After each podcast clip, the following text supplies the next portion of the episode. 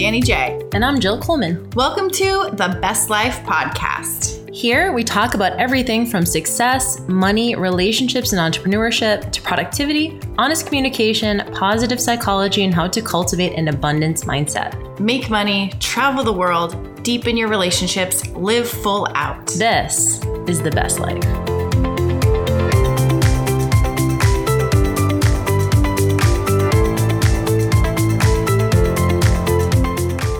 So we are sitting here in our Phoenix studio, our Gilbert, Arizona studio. We have a studio in every state, pretty much, and country, Costa Rica too, with Felicia Romero. And if you guys don't know Felicia, Felicia was an IFBB pro in the back in the days of bikini fitness. Did you do um, figure and bikini? No, I, well, I did just figure? figure, for Uh-huh. most of it because I started competing in 2006 and I turned pro in 2007. Uh-huh. So the bikini wasn't around. Right. Yeah, yeah, so I, but I looked at my body back then because they're a lot more muscular Yeah, now, like uh-huh. just totally unattainable. I, I don't think I could ever get to that place. And I would definitely be more bikini at yeah. this point. Yeah. Because I started figure and then I did bikini like one year because Mm-hmm. it was at the end, like 2009 or 10. So IFBB Bikini Pro, she was on the show Fit to Fat to Fit. Mm-hmm. She's on TV all the time in Arizona. She's a local celebrity. She's an international sensation.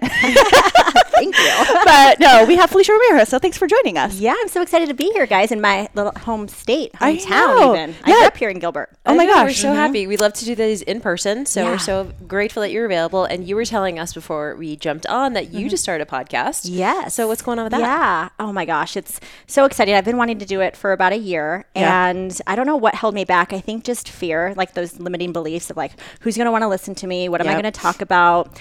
And I finally just did it because I feel like I have something to say, especially when it comes to like the diet space, and it's called the Diet Dropout.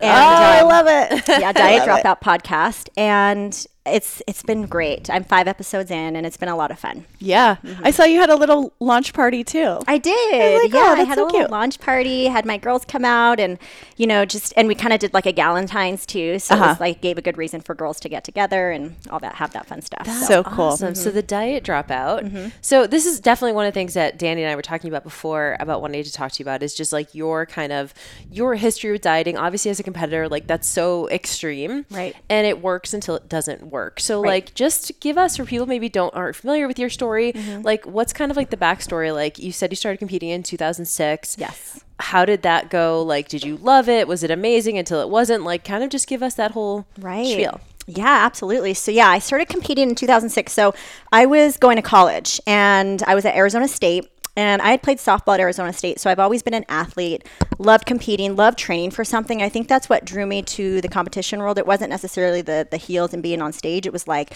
the training that went into it and the outcome that you get from it, which I loved so yeah, started competing in 2006. I actually, you know, got I think I got third at my first show, and I did all of my own research online, like bodybuilding.com. Had no idea what I was doing, and that was also the first time that I've ever experienced binge eating. So mm. my very first competition, because I didn't really know what to expect.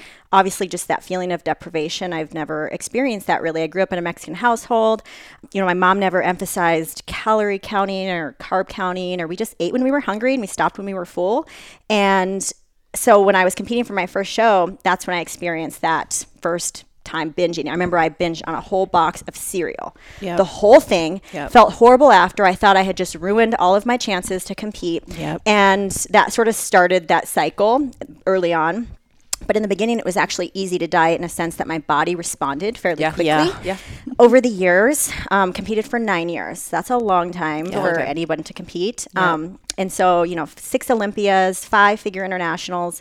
At towards the end of the career, my body just wasn't responding anymore. And what do you do? You can't just keep pulling food. I'm just like not going to eat. Yep. You know what I mean? So I had to keep increasing cardio, decreasing food, decreasing calories to where I remember, gosh, a full eight to nine months. Uh, I competed in 2010 was probably the the most that I had competed and I competed in five shows, including Yep. my best placing at the Olympia. And that's when my body said, basically was telling me you need to stop because I had put on so much weight after, and I, that's when I started to feel all the physical effects like the um, thyroid and hormones and metabolism, and it was just downhill after that. I competed for two more years mm-hmm. after that, fighting my body. Yep. Mm-hmm. Probably two years too long, mm-hmm. and again in a place I think when you've when you've been competing for that long, you start to attach yourself and your identity to the stage. Yeah. That's where I was. You know, I always I felt like I always had to you know, if I wasn't being asked to go, you know, shoot with Flex magazine or Muscle and Fitness hers, like I wasn't accomplishing anything. And I I would get down on myself. Like I have to keep competing. I have to keep looking this way so that I get this work. And it wasn't until, you know, obviously my my health was at its worst and I was able to heal that I looked back and like, you know, I'm so glad that I no longer attach myself to that physical look because I'm so much happier. Yeah. Number one, so much more confident in myself, and I'm not ruled by food anymore. Yep. You know, but it was nine years of you know up and down battle with my body. A lot of great opportunities. You know, I've been on you know eight magazine covers, and I've been able to be on the Olympia stage. But I look back and I'm like, was it worth it for the sacrifice of my mm. health? You know, Yeah. and obviously I mm. don't have any regrets, but Yep. you you learn that, which now I hopefully I can help other women through that as well. So. Yeah. I remember when I first met you, I don't remember if this is the, f- I don't think it was the first time I met you in person, but there was one particular, and you, you may not even remember this moment, but one particular thing I remember so well was I saw you and it was the 2011 Olympia. You were working at the Gaspari booth and I was just starting Sweaty Betties and I did a YouTube video about how basically competing did that to me. And I remember um, we were chatting and you said, I think you saw my video and you were like, I'm so glad you're talking about this. And you're like, I can't because I'm a pro. And I was like, I had gotten so many messages from pros, like quietly under the table, like, this is happening to me too, and I can't talk about it. So, what was that moment of thinking, like, you can't talk about this because you're a pro? Because I felt like there was a little bit of a, almost like a mafia mindset with the mm-hmm. NPC competitors mm-hmm. Where you would be like blacklisted if you spoke out or did anything like that. So, what kind of pressure were you feeling there? And like, because I, I guess around 2011 was when you were going through it too. Then, Absolutely, and I completely remember that. And I get ladies that reach out to me now with that do, with that same mm-hmm. that same story. Mm-hmm. Yeah, it was absolutely mafia mindset. You know, we didn't. You, you couldn't talk badly about the NPC or the IFBB. Yeah. You know, you had to follow these rules. You had to um, meet with these people. Like everything was just very like hush hush. Um, no one really talked about that side of the industry because it was just so like just everything was a secret. Yep. Um, but yeah, absolutely. You know, I, I worked with Kimoto, who was my nutritionist at the time, and I remember. Um, and this is like things that I've never really talked about, but um, I remember my very first show that I had won. It was in 2007, my first pro show, and I wasn't planning on going to New York to compete. And I remember Kimoto calling me up and saying, "Hey, you got to compete in New York." And I was like, "What? Like, I'm gonna get my plane ticket? Like, what? Yeah, This is so sudden." Um, he's like, "You just got to do it. You got to follow these rules. You know, like they want you to compete, and they, you know, the the head Yep. of the NPC IFBB." And I did it, you know, and you just did what you were told. It's crazy because I remember looking back and I never really I never really spoke up for myself. I Yeah. never really said no to things. I just did what I was told. You know, unless I was like extremely uncomfortable, of course. Yeah. But you know, as far as shows go, as far as like showing up and doing what you needed to do, you just did it. Yeah. Yeah.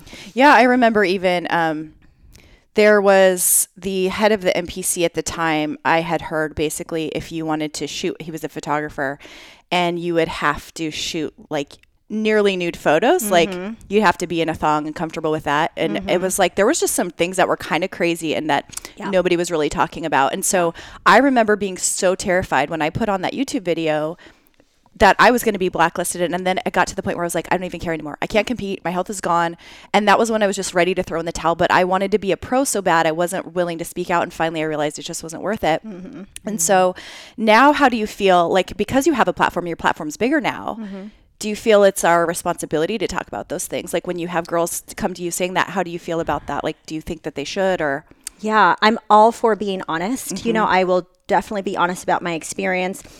I would never talk someone out of doing something they really wanted to do. I almost feel like they have to experience for themselves mm-hmm. and go through it and you know have the experience with those people and whatever that might be you know I, I same thing with relationships you know like if i had a girlfriend i absolutely would you know like give her sound advice but I would never tell her what to do. Like, don't mm-hmm. date that guy because this, this, and this. I heard this about him because maybe he might not be that way anymore. Who mm-hmm. knows? Or maybe mm-hmm. he's different with her. So, I, I I do feel like I have, you know, an opportunity to speak my truth mm-hmm. about my experience. But, you know, I, I definitely feel like people should go through their own thing and experience it for themselves because they might have a totally different experience than I did. Yeah. So, yeah. So what would you say to someone who is maybe listening to this and they're going like, "Oh my gosh, like maybe they they're not a competitor. Like we don't really have all that many people who listen to it that are competitors, but we have a lot of chronic yo-yo dieters." Mm-hmm. And so if you feel like what would be your advice to someone who is attached to I mm. need to do another diet. I just need to lose 10 pounds. I just need to get leaner. I just need to.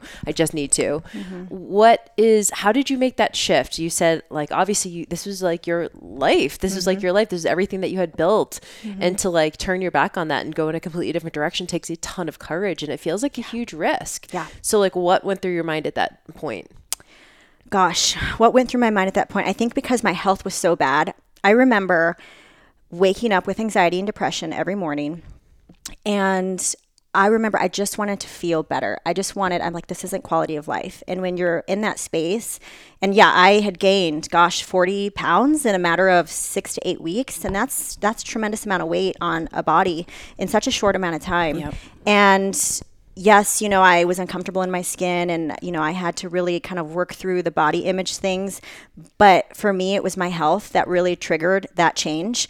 And I knew that I just wanted quality of life. You know, I wanted to be married someday. I wanted kids. Like, did I ruin my chances of having kids? Like, all of these things would run through my mind. And I, it took some time. So, you know, those yo yo dieters out there that are listening and, having those chronic issues you know a lot of times it's it's literally coming to peace with yourself and who you are and it's not an easy process it takes time um, and a lot of self work i've had i saw counselors you know i remember learning to meditate. I saw a counselor for two years for a lot of the food stuff and a lot of mm-hmm. relationship stuff that I'd gone through. I think a lot of what I was going through was just attaching myself to something. I was so codependent as well in a relationship. Mm-hmm. I think that also translated into food. You know, I was able to control that. And again, I valued how I looked physically, but I didn't really care about how I felt inside. Mm-hmm. So that had to switch and it took some time. Was there like a breakdown moment or because I know for me, I just had a, I literally just had this moment of I give up. And I was like, mm-hmm. I'm willing to lose my marriage. I'm going to go up to 250 pounds. Like I just felt like my life was over, but I just had to quit. So I stopped working out and I just started eating whatever. And of course, it didn't switch overnight, but mm-hmm. I just literally, literally had a moment where I was just like, I can't do this anymore. Did you just have that moment, or was it just was it coming on slowly? Yeah, it definitely was coming on slowly, but I de- definitely had some like rock bottom moments for mm-hmm. sure. Some that, you know, really come to mind where I was en- engaged at the time, actually engaged to my coach, and we had a business together. And, you know, a lot of mm. times I think a lot of women out there have businesses with their significant others who are also coaches. I feel like that's pretty mm-hmm. common. And, you know, he was cheating on me. It was, again, a rock bottom moment. So not only was I, the health kind of hit me, I had put on all of this weight, but then to have a relationship end, mm-hmm. it was like a double whammy for me. And I remember I was so severely depressed, I couldn't get out of bed. I had a business at that time, had clients. I would flake out on clients all the time. And I remember my mom coming over and she had a garage door opener to my house and and I, I wasn't answering her phone calls. Whenever I kind of go to that place, mm-hmm. I don't, I become kind of antisocial, don't want to talk to anyone, don't want to Yep. see anybody. I won't even return phone calls to my mom. And so my mom knew something was wrong. She came over, it was like on a Wednesday. I, I completely remember this. On a Wednesday, it was like noon. She comes into my house and I was sleeping. Mm-hmm. And she's like, Felicia, what are you doing? You know, it's Wednesday in the afternoon. You haven't returned my phone calls. I thought mm-hmm. you were dead. Like, what's going on? And I was just, you know, hadn't obviously hadn't eaten, hadn't gotten out of bed, have had my pajamas on. And I was two things. I was mad at her for coming over unannounced. But then I was also embarrassed. Yeah. And embarrassed for her to see me that way because I had always put on this front, like everything was okay. Yeah. And even though I had people to talk to, I was ashamed. I was ashamed of myself, and I, I was just this vicious cycle of that I'm wanting to get back with my ex, even though he cheated on me. It's mm-hmm. like, what was wrong with me? Like looking back now, because I'm so much stronger, Yeah. he completely broke me. You know, it was one of those things where I felt like this big after the relationship was over, and um, it was just this vicious cycle until she's like, Felicia, get out of bed. We're gonna, you're gonna get up. You're gonna brush your teeth. You're gonna get ready. You're gonna. I remember going to church that night. Again, I'm not like a super religious or spiritual person. I'm more spiritual than religious, but she took me to church and the whole the whole service was about forgiveness and forgiving mm-hmm. yourself. Mm-hmm. And it just was i sometimes you need a certain set of words at the right moment Yep. and those words for me just spoke to me at that point. And slowly but surely i would get up every morning. You have to literally force yourself even when you don't want to Yeah. And yes, it's okay to be there to live in that space of depression or whatever that might be for a short amount of time, mm-hmm. but you got to get moving at some point. Yep. And for me, it was just taking action each and every day to build that strength again. Yeah. And I was single for seven years after that. Seven years. And that two years of that was full counseling, mm-hmm. counseling to work on my codependency. My dad left when I was really young, so whatever reason I seemed to attract men who were not too good to me or who cheated on me. My dad cheated on my mom.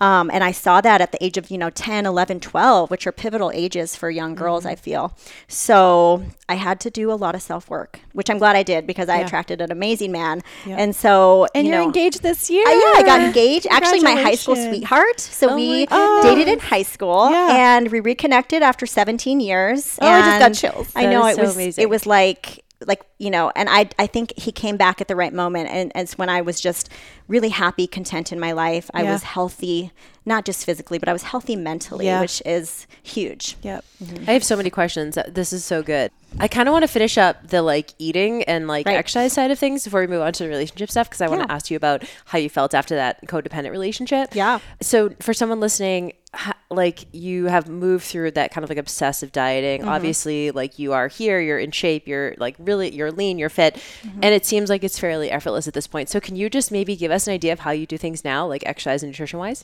Yeah, absolutely. Yeah. So when I was healing myself, I stopped working out completely.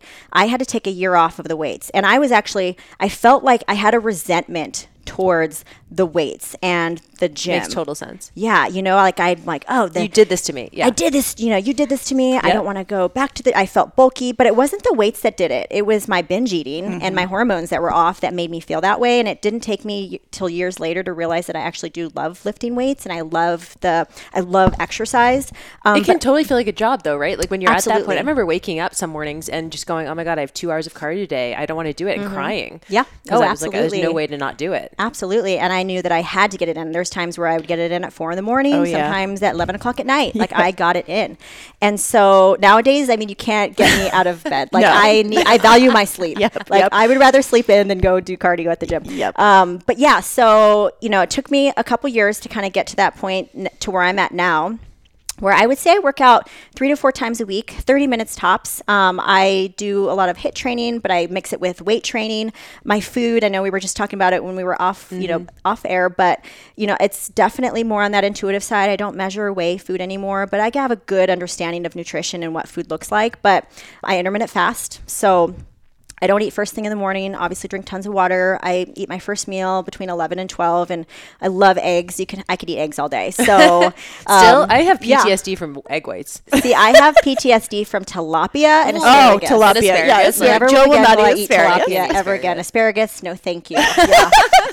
Tilapia, No same for me. PTSD from that for sure. oh, um, but yeah. So and it varies each day. Like you know, I always have eggs. Um, I love rice, love avocados, but I I eat out and I eat a little bit of chocolate every day. You know, I Yeah. have a little bit of sugar each and every day. Love it. I we always have um, chocolate in the fr- in the refrigerator, and we have that after dinner. Um, I cook dinner for them every night for my family. Um, for Keith, my fiance, and his son, I always make sure because I grew up that way. I want them to feel like they're going to come home to a cooked meal, and I work remotely, so I can totally do that. You know, I do all the grocery shopping. I, you know, provide all of that. So I love it. And I know we were just talking about Jill because I listened to your guys' intermittent fasting episode, or not intermittent fasting, intuitive, Intuitive eating eating. episode, and um, I eat just like you, Jill. Like literally to a T. I'll go get up, take bites of protein bars through the day, Yeah. have stashes of like half-eaten bars throughout the house. I'm Yeah. not kidding. Like when I was listening to your episode, I'm like, this is me. Like this is who I am. But yeah, I would say it's just you know, gosh, it's not strict by any means. Yeah. I can go out to eat. It's just the thing is like I know my hunger cues. Like Yep. if I'm hungry, I eat. When I'm you know satisfied, I stop, and that's it. I just love that that you, that you're such an example of someone who has been 100% on like the very extreme, Extreme. end, Mm-hmm. and it gives hope to so many people who are trying to make that shift. Maybe people who are never extreme as you are Mm-hmm. are still struggling, and like you can get to the point where you eat moderately or mindfully or intuitively or whatever that is, and it's like it gives other people you know inspiration that they can get there too. And I think it just takes double or triple the time that you think it's going to Yeah. Mm-hmm. take, and the practice and thinking about it and things like that. So It is a practice Yeah. for sure. And I think when I wasn't so gosh, I wasn't so like caught up in my physical look. When I really just value I, I really just lived my life by how I felt that day, not necessarily like looking a certain way or had to weigh a certain number mm-hmm. on the mm-hmm. scale. Again, I don't even really weigh myself anymore. Yep. And so when I really detached myself from that, everything started to shift. And I exercise because I really enjoy it and I value health and I yep. value activity or I eat certain foods because I know the benefits I'm going to get from it, not mm-hmm. necessarily like, oh, is this going to make me lean? You know, because before, oh, I would get these cycles of binge eating and extreme dieting. You know, every t- after every after every binge episode, I'm like, okay, I have to eat fish and asparagus again in order to get lean yep. again, um, because that's what I did when I competed. So then I felt like that's the only way that I could do it. Uh-huh, uh-huh. Then I would deprive myself, deprive myself, only to binge again the next couple days. And I would tell myself, okay, I'm just gonna just get this out of my system. But I would polish off like a dozen cookies, and that's not normal. Where I can have that dozen cookies now, and I have one a day versus yep. twelve in one sitting. Right. You know, so it's a big difference. Yeah. yeah. I think there's, I love that you talked about the counseling aspect too, because I think we, you know, we've talked a little bit about mental health and I think that that's a big issue. And the irony to me is seeing you now, and I've seen you over the last nine years or so.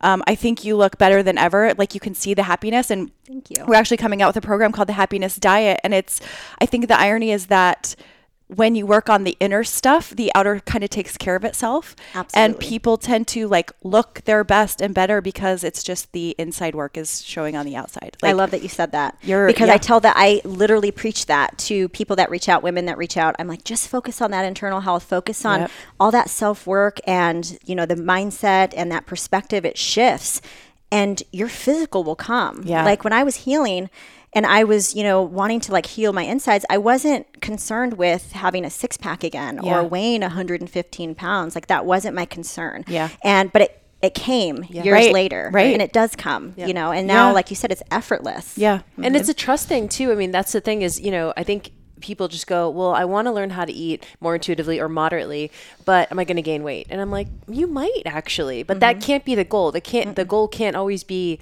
to eat to lose weight. It has to be like you said, eat to be to fuel yourself, to feel mm-hmm. good, to like do the inner work, and then like it does take time. It doesn't happen as fast as maybe you want. Yeah. But over time, like your your external does kind of shape up in that way. And it's mm-hmm. funny when you release the control that your body actually takes care of itself. It really does. It's Absolutely. like you, it, you could have trusted it all along. Metabolism self-regulates. Yeah. yeah. you know where I think that is too. I think when you when you're trying to control it so much, like you're trying to control obviously the amount of calories you're eating, the amount of carbs you're eating, your your exercise, and when you're so focused on the physical, you will notice all of the negative things about yourself. Yep. Versus when you just let go, you're yep. actually you're probably not that far off. You right. know what I mean? So I think when you let that go and your focus isn't so much, you know, looking at your leanness every day or testing your body fat or just whatever it might be, it, your body just kind of regulates itself no matter what. I think mm-hmm. it's that mind shift. It's like we don't look at ourselves so subjectively anymore. Yeah. You know what I mean? But we look mm-hmm. at ourselves as a whole. So when you did fit to fat yeah, to this fit, is what I would talk about. That was yeah. after all of this because I actually Can you explain I, that to people? Uh, yeah, yeah, I actually don't think I could do that now. Even though I'm like, I think I'm through my issues. I'm like, I think mm-hmm. that might actually cause me to have issues again. I don't know. Yeah, I'll, I have a story about that. Yeah. So for those of you that may not know what fit to fat to fit is, you know, it's um,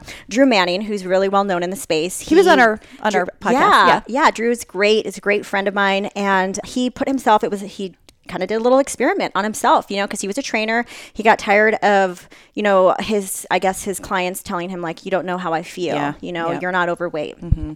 So he put his money where his mouth is and he put on 75 pounds and he was obese. Like he had, you know, he, you physically could see his stomach and uh-huh. I mean, he had put on weight everywhere and then he lost it. And so he pitched that concept to, you know, reality TV and they picked it up. I was on the second season. Mm-hmm.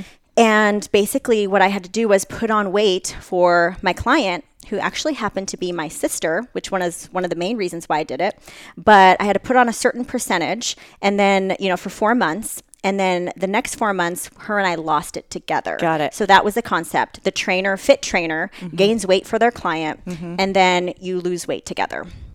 So yeah, so it was quite interesting. So what was the yeah. percentage that you had to put on? I believe it was like 30%, 30 or 40% of my body weight. So they wanted me to go up to like 100 and 55 pounds, I believe. And mm-hmm. when I, I started, I started at 125, mm-hmm. but I had to adopt all of my sister's habits. Oh. So she ate fast food mm-hmm. every single day. She worked a desk job, so she didn't walk or move around very much. She didn't go to the gym. And she, gosh, at her heaviest, right when we started, she was about 240, uh-huh. 240 pounds. So uh, for four months, I had to adopt all of her habits drink soda. Uh, get fast food, like all of those. How things. was, yeah, how was Yeah, this for you? At first, it was a lot of fun. I was gonna say, it was it fun? but it was fun for like a weekend. Yeah. You know what I mean? And I'm like, oh man, I just want my eggs again. Like I just wanted, uh, you just start to feel, and again, it's just pure gluttony Yeah. because at that point, four months you have to gain this weight. Yeah. My body, and it's, it's funny to say this, but my metabolism was so good at Yeah. that point, my body wasn't putting on weight. Right. Like I was actually just like like losing weight Sure. actually, and just not gaining as quickly as that they wanted. I, I gained initial ten pounds fairly quickly, Mm-hmm. but then it was stuck. Yeah. And at that point, they're like, Felicia, you have to eat more. How much are you're eating? Like the producers were not, Oh my they didn't believe me. Oh my gosh. They wanted me to video all of my food sessions because they didn't believe that I was eating the food. And, and they're like, if you don't gain this weight, they were threatening us. Like, if you don't gain this weight, we're not going to be able to use your, you know, use your story. And oh we were like scared. Oh you my know? Like, oh my gosh, God. yeah. And then so all that pressure started coming back. So after like two months, I put on about 15 pounds. I was, I wasn't hitting my goal weight each time that I was getting on the scale. yeah, goal weight of gaining weight. Yeah, yeah. Oh my god. Oh my god. and they started putting a lot of pressure. I think when I started feeling the pressure, and this goes again, I guess not, you know, obviously when you're trying to lose weight, you're putting pressure on yourself Yep. to, for the numbers. Well, I was putting on pressure on myself for the numbers to gain weight. Yeah. So I started developing anxiety again. Sure. And I was getting really sick. So my anxiety got so bad towards the end of the the filming of the gaining of the weight process, which was four months, I started like throwing up a lot. Mm. So most of my episodes, because I would force myself to eat so much, Yeah. and then I had anxiety on top of Yeah. it, it would just cause me to Yeah. puke. And there was a lot of episodes during the, the the filming where I was throwing up. Oh my gosh, Yeah, a lot. Yeah. How did you feel about your body? Were you having issues around that? Like, was it hard to look in the mirror? Did, could you tell you were gaining weight? You know, it's so funny you say that because I didn't have any issues with my body. It was my mental. It Uh-huh. Yeah. was the mental aspect. I had to. They were monitoring my steps, so because I wasn't gaining as quickly, they're They like, were you making need to sure like, you weren't- You need to not move. Like you need to just sit and watch Netflix all day. Mhm. Watch Netflix so all day. Crazy. I would say I did develop bad habits. So it was not only the physical, like uh, the physical didn't bother me, and I'll have to show you guys photos. Um, but it was all in my belly, so I looked like I was five months pregnant. Yeah. Um, you know, obviously my my arms went, you know, kind of soft. I kind of Yeah. gained it in my face a little bit, but it was mainly my stomach. Yeah, I saw. I saw some pictures. Yeah, yeah. And I didn't think you looked bad at all. Yeah. No, yeah, so- Mm-hmm. and I didn't feel horrible. I d- my, my body fat did increase, but it was more body fat than the weight on the scale. Sure. But it was and wasn't until after so when we got the green light to lose the weight Yeah. we had four months to do that it actually took me a couple weeks to get back on track so Mm-hmm. you think like they would have said okay felicia you can start working out and eating healthy again like, "Thank you think i would have just done Yeah. it right then Yeah. no like it took me a little bit i remember driving past mcdonald's i don't know if you guys have seen that one um documentary Yes. about McDonald's, like where he like drive past McDonald's, his his mouth would salivate. Yeah. That happened. What was that? Super size me. Super size me. Super yeah. size me. Yeah. That happened to me. Oh my God. Because I would eat McDonald's every day. That was my typical breakfast was a sausage McMuffin and Yeah. hash My mouth is watering right now. Oh my God. yeah, right, salivating. I would drive past McDonald's at when I would drive home after you know the day's work at the gym I owned, and I'm like wanting to like pull over. Like I was like, oh my god, I really want to. Like just one more day, I'll start tomorrow. Oh my God. one more day, I'll start tomorrow. Yeah. right. That went on for two weeks. Wow. Yeah. And so the bad habits that instilled, sitting at home watching Netflix, Yeah. like I never did that prior. I was always just kept myself busy. I owned a gym at the time. I was always there. Like, so I found myself like really just getting into the wanting to sit on the couch, watch Netflix, not be productive. Interesting. So the bad habits that started to instill. And so when I really started to think about it, like this is what my sister went through. Yeah. And she was battling herself every day. You Yeah. know, she knowing that she wants to lose weight, but she's not able to because there's so many of these bad habits put in place. Sure. So it was like trying to break that cycle. Mm-hmm. Do you think that helped you with your clients, like in a just to be able to relate? Yeah, absolutely. I mean, I definitely could relate, but obviously I have the fitness background. Sure. So I was able to get out of that. Yeah. Um, there's people who are stuck there for years. Yeah. Um, or may always be stuck Well, as you're saying it, I'm thinking about my parents. That's their lifestyle, mm-hmm. honestly. They eat out a lot. My dad gets home from work and just watches TV all day. And it's like, mm-hmm. that's been a habit for years. I, I never even actually thought about how it just is so ingrained and how it's just like there's a draw and it's hard to just get up and get Yeah, out of because I think a lot of times as trainers we go, well, like you either want it or you don't. It's Right. like Yeah. there's a there's a lot more to it than, Right. than just that. Yes, absolutely. Absolutely. So then, did you guys end up losing the weight together? Yeah, we lost the weight together. She lost 75 pounds. Wow. Yeah. Um, and she's kept it off. She's actually lost more since then, and she hasn't put it back on. And what's amazing about that is her habits have changed. So her and her boyfriend are so much more active. They joined a racquetball league. I don't know if you guys ever played racquetball. Dude, it's That's hard. hard. So hard. That is so much cardio. Like it is so hard. I have Um, no eye hand coordination, so I'm the worst. and then running back and Yeah. forth. So they are active. They go hiking, take their dog hiking. They didn't really do that before. Wow. Um, and it was funny. I have a funny story. So her boyfriend, you know, he's thin and you know just doesn't really watch what he eats, but he did it to support her. So he was eating healthy with her. Mm-hmm. And it was funny because I remember like halfway through the program, she went to his car for some reason, and there was Wendy's like bags and wrappers in the back seat, uh-huh. and she got so angry. She's like, "You're eating Wendy's without me! Like you're doing." he was like in the parking lot eating Wendy's by himself because he didn't want to do that in front of Yeah, her yeah. because he wanted to support her. but I remember her being so angry. Oh my God, hilarious.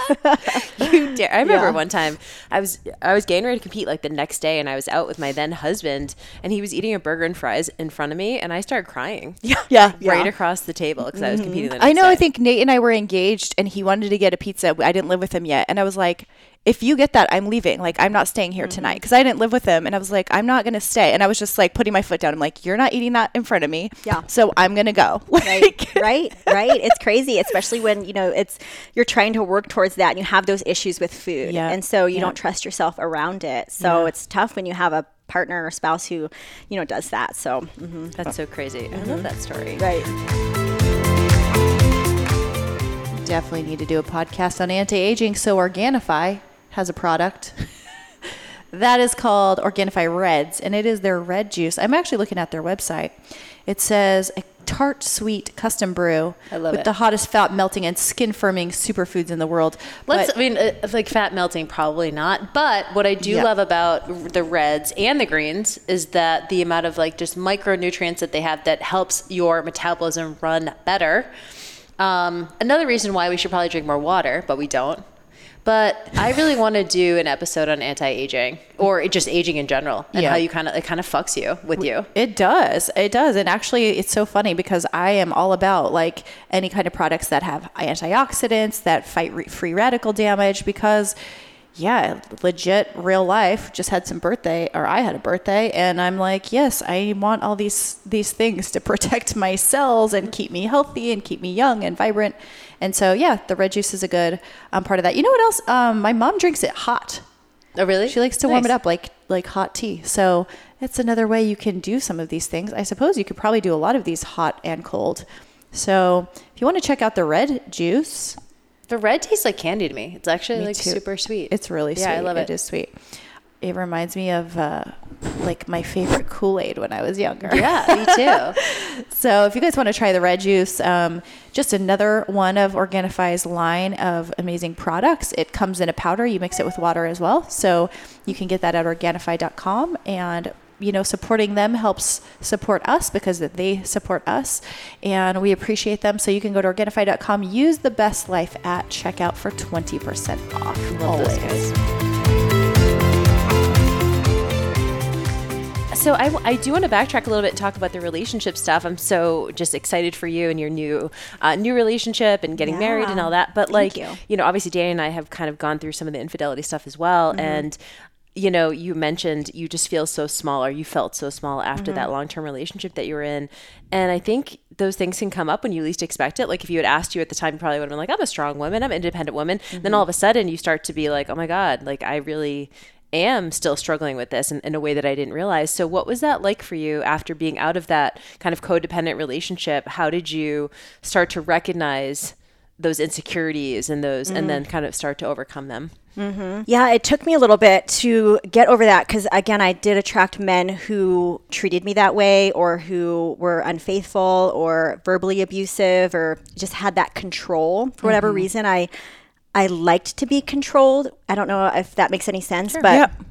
like I don't know. I think because my dad wasn't in the picture, and I, you know, having that father figure that sort of told you what to do. And again, I wasn't Mm-hmm. dating like six year old men, but you know, they controlled, you know, my my day. Like I dated my trainer. You know, we were engaged, so he controlled everything. You know, he controlled when what I ate, when I went to bed, like what my schedule was, and secretly, I sort of liked that Sure. at the time, and. um Because it felt what safe. it felt or- safe. It felt like someone cared about me. It felt like so I sort of mistook uh, control and jealousy and, and all of that for love and affection and uh, caring. You know what I mean? I don't know. You know, and so I've had to work through that tremendously. But yeah, like I think before getting into that last relationship, the one that you know he cheated on me, I did feel strong. I did feel independent. I at that point, you know, was already competing and and I, you know, had graduated from college and had a gym and like I, I was very, very strong. But when you're in that sort of relationship and you sort of relinquish your control and relinquish your power, you just sort of, I guess, you minimize over the years and you just sort of fall into that. So when he was cheating and and when we'd gone through that, you know, I didn't want to lose him. Yep. Like I wanted to mm-hmm. continue to work on the relationship because I felt like I was never going to be able to find someone like him. Like I didn't value myself. And I think so many people live in that space where they're like, oh, this is just good enough. And they don't want to get rid of what's comfortable for what could be great, right? Mm-hmm, mm-hmm. So I was just so used to being in that space of, and it was toxic as well. So, you know, you'd fight, you'd get back together. You'd fight, you'd get back together. Yep. And I was used to that. And I was almost uh, like, thrived on Yep. the feeling that you would get when you would make up Yep. because Yep. it was so good and it was so loving. But I was with a narcissist. So he was able to manipulate you back in and then push you away, manipulate you back in. And that sort of cycle of back and forth, back and forth, just that's what completely broke me. Yeah.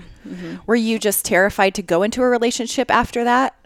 No, Or did you like because you said you went seven years single? Mm-hmm. So were you just like I cut off men, or were you scared, or did you just think you weren't worth it? I it? again, I continued.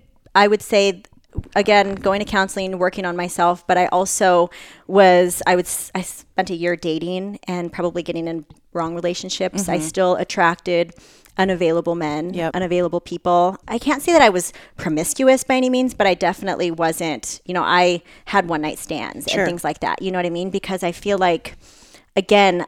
I had to work through that self worth. It wasn't until I recognized my behavior after a year after that relationship and I don't know what I was searching for. I'm like, what am I searching for? What am, what am I attracting? What am I doing? Do I want to be in this place where I'm always just going on one first date and then off to the next guy? You know, I'm like, I don't want to live this way. And so it was that wake up call for me that then I, that was the point where I was like, you know what? I'm just going to stop dating. I'm mm-hmm. not going to put myself out there. I'm not going to go on any first dates. I just want to work on myself. And that's what I did. But it took a year after that last relationship. I think because I was broken and I, I needed, I feel, I felt like I needed to be comforted or I needed to like, have a man for some reason to feel good about mm-hmm, myself mm-hmm, when I really I didn't you know I didn't so I had to work through that Mm-hmm. So interesting. We talk. I mean, obviously, we've touched on it several times in this podcast so far as like the identity of mm-hmm. like shedding the identity of mm-hmm. someone who shedding that like, and we've talked about that on the podcast too. You know, so when did you know that it was like the time was right, or was there a moment where you're like, okay, like I do know what I want, and I do know that I deserve X, Y, Z. Absolutely. It was, I think, when I started noticing my behavior as far as like just the type of people that I was attracting and who I was willing to go out with and those sorts of things. And I sort of, you know, wanted it to, like, you know, I was still, I think, on Instagram, you know, when you post like the half naked photos and mm-hmm. the people that you're attracting. And I finally just realized, like, this isn't who I am. Mm-hmm. Like, why am I, why am I doing this to myself and putting myself out there that way when I know that this isn't the kind of person that I am. And it was just sort of a, it's just, I, I feel like it didn't happen like all of a sudden, but it was just one of those things that just gravitated towards, you know, a couple months of just recognizing my behavior and who I was attracting that I, I knew that I want, I valued myself more. And again, the self work comes in, you know, how you treat yourself, I think is important on how people view you as well. So it was just, over time it just sort of changed and i finally just i knew that i had to not go out with anyone for a little while and mm-hmm. just work on me because I felt like too I would my judgment would get clouded when I would go out with people or again attract the wrong people and they told me what I wanted to hear and you know what I mean so mm-hmm. I, I just had to cut that off and just work on me for for some time takes a lot of self awareness. So, what do you have books and resources and things like that? You've mentioned like self work so many mm-hmm. times, and obviously you said you went to a counselor Mm-hmm. Yeah. for a bit. But like, what was really yeah some of those pivotal? i love resources? all of louise hay's books i think because she writes a lot about that you know and again um uh, again when you read the book obviously you're just not going to change overnight but it just takes time and really not only just reading those words but believing them. Yeah. um so yeah counseling tremendously helped obviously my family but i had a really good counselor and she helped me recognize a lot of those habits a lot of those things and people that i was attracting. And i finally just said enough is enough. Like this needs to change. And it did yeah i'm glad i put in that work Did you get a good counselor right off the bat, or did you go through a few? Um, I had a good counselor right off the back. Mm-hmm. It came as a recommendation from a girlfriend of mine who had gone through some similar stuff, and she was tremendous, and she really helped me. Yeah. I think it's really important just for people listening about the counseling because I've been in so I've had many counselors and I had such a great one when I was in high school and then she moved away and I was pretty devastated and then I went through a few that just weren't a good fit and I think that for people maybe like I want to find a counselor maybe going through a recommendation is a good start because just kind of kind of like a doctor i don't know like i'm a, i never have a doctor so i Yeah. just like pick somebody off of a list and go to the person but i think for a counselor getting a recommendation is really huge Absolutely. and Louise Hay, I love. She's one of my favorites. yeah, no, I really enjoy her books for sure. So so cool. So um, let's. Uh, we have one like final question. Yeah. So this is the Best Life podcast, and we just want to know like what does the best life look like for Felicia Romero today? The best life. I would say I'm living it right now. love I mean, I am in a, a non toxic, healthy relationship. Uh, we value each other. We're kind. I fully trust him. He has a son who's amazing. To know that, you know, I don't have any kids yet. I eventually, you know, would like at least one child. But when I'm home and I'm cooking dinner and they're like sitting there and I'm looking at them, like I would have never dreamed that, right? Because I was so I was alone for so long. I did never even have food in my fridge. Like I literally was just a single girl, you know. And to have that and to see them there and to know that we're building a life together is so amazing. I mean, we just um, signed on a house. We're building a house um, that should be done by the end of the year, and we would like to get married there. And I am truly living my best life now. You know, I have freedom. Um, I have money freedom and time freedom and it's an amazing feeling so and then i can talk sit here and chat with you ladies Yeah. so you know it's i'm living my best life now I love it. I'm so happy for you. It's like Thank so cool to see. And it's just like it's crazy because Jill and I have been through such a journey too. And mm-hmm. the last, if you could have looked at all of us back in 2006 and Yeah. seven, and then to look at us all now, I don't think any of us could have imagined us where we're at. But Yeah. it's really beautiful the journey that we've all. I And done. a love step you guys' further journey. is like if Yeah. you had said that you're going to be living this life 10 mm-hmm. years ago, would you have seen it as a success? No, no, I don't think so. I, I really don't because, gosh, and we all grow, obviously, but you know, the things I used to pray for, I have now, and it's mm-hmm. it's amazing to have. But I I listen to you guys. I love your podcast, and I relate with you both so much, and just your mindset and you know um, what you guys have gone through. Like it's, and you guys are so inspirational. So thank you so much for having me Well, on. thank you for too. just sharing so courageously on this podcast. I felt like this is definitely you're definitely one of the most vulnerable guests I think we've had. Yeah. Okay. and just like and obviously very self aware and Yeah. have done a lot of work on yourself. So it's just such a gift to our audience. So Aw, yeah, thank thanks you. for being here. Yeah, Yeah, thank you so, so much. people can find you where I know you're on Instagram, Felicia Yeah. Romero. Felicia Romero, FeliciaRomero.com. You can get a hold of me there too. Are you Um, doing like are you doing uh, online training and like all that kind of stuff too? So like, Yeah. what exactly are you offering? Yeah, so I do all like online training. I have an app that uh, you know, I kind of keep in contact with my clients. So, but I'm getting ready to. I'm working on a, a online course called Diet Dropout. Awesome. So it'll be an eight week course, all on my journey, what I've been through, how I Mm-hmm. got to this point. Obviously, it's going to take longer than eight weeks, but that eight weeks is definitely going to get people started. So the Diet Dropout online course is going to be coming soon. Yeah, yeah, so that's what I'm working on right now. And then the Diet Dropout podcast. Mm-hmm. Yeah. So you guys follow Felicia. Um, shoot us a message. Uh, if you had listened to this podcast, put it up on our story so we can reshare and regram it. We know that we sure love when you tag guys share this. And give us your two cents in our closed Facebook group. Yay. Yay. All right. See you guys. Bye guys. Bye.